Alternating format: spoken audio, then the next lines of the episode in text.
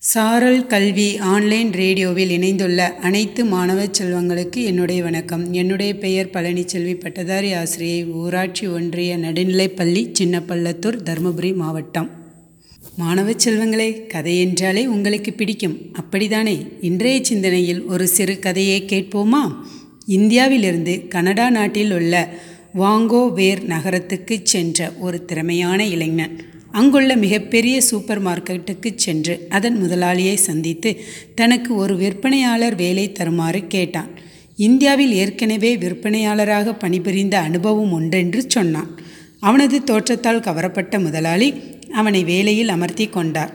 குண்டூசி முதல் வானூர்தி வரை கிடைக்கும் சூப்பர் மார்க்கெட் அது. முதல் நாள் அன்று அவனுக்கு மிகவும் கடுமையான வேலை. மாலையில் பணி முடிந்ததும் அவனை வரவழைத்த முதலாளி கேட்டார் இன்று உன்னால் எத்தனை வாடிக்கையாளருக்கு விற்பனை செய்ய முடிந்தது? இளைஞன் ஒருவருக்கு விற்பனை செய்ததாக சொன்னான். முதலாளிக்கு கோபம் வந்துவிட்டது. இங்கே சராசரியாக ஒவ்வொரு விற்பனையாளரும் இருபது வாடிக்கையாளர்களுக்கு பொருட்களை விற்பனை செய்ய வேண்டும். விரைவில் உன்னுடைய விற்பனையை அதிகரிக்காவிட்டால் உன் வேலை பறிபோய்விடும் என்று எச்சரித்தார். சரி அந்த ஒரு வாடிக்கையாளருக்கு எத்தனை பவுண்டுக்கு விற்பனை செய்தாய்? இளைஞன் சொன்னான் ஒம்பது லட்சத்தி முப்பத்தி மூணாயிரத்தி ஐந்து பவுண்டுகள்.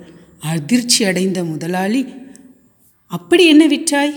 வாடிக்கையாளருக்கு ஒரு மீன் பிடிக்கும் முள் தூண்டில்கள் மற்றும் அதற்கு தேவையான பொருட்கள் விற்றேன்.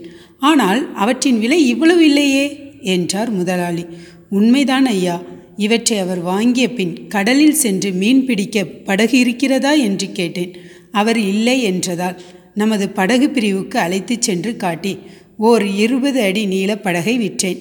இந்த நீளமான படகை எப்படி எடுத்து செல்வீர்கள்? என்றதற்கு அவரிடம் அவ்வளவு பெரிய கார் இல்லாததால் ஒரு டீலக்ஸ் நாலு பெருக்கள் நாலு ஃப்ளசர் காரையும் விற்றேன். நடுவே ஓய்வில் அவருக்கு தங்க இடம் இல்லாததால் மிக பெரிய டென்ட் ஒன்றையும் விற்றேன். அவர் இவ்வளத்தையும் வாங்கவா உன்னிடம் வந்தார்?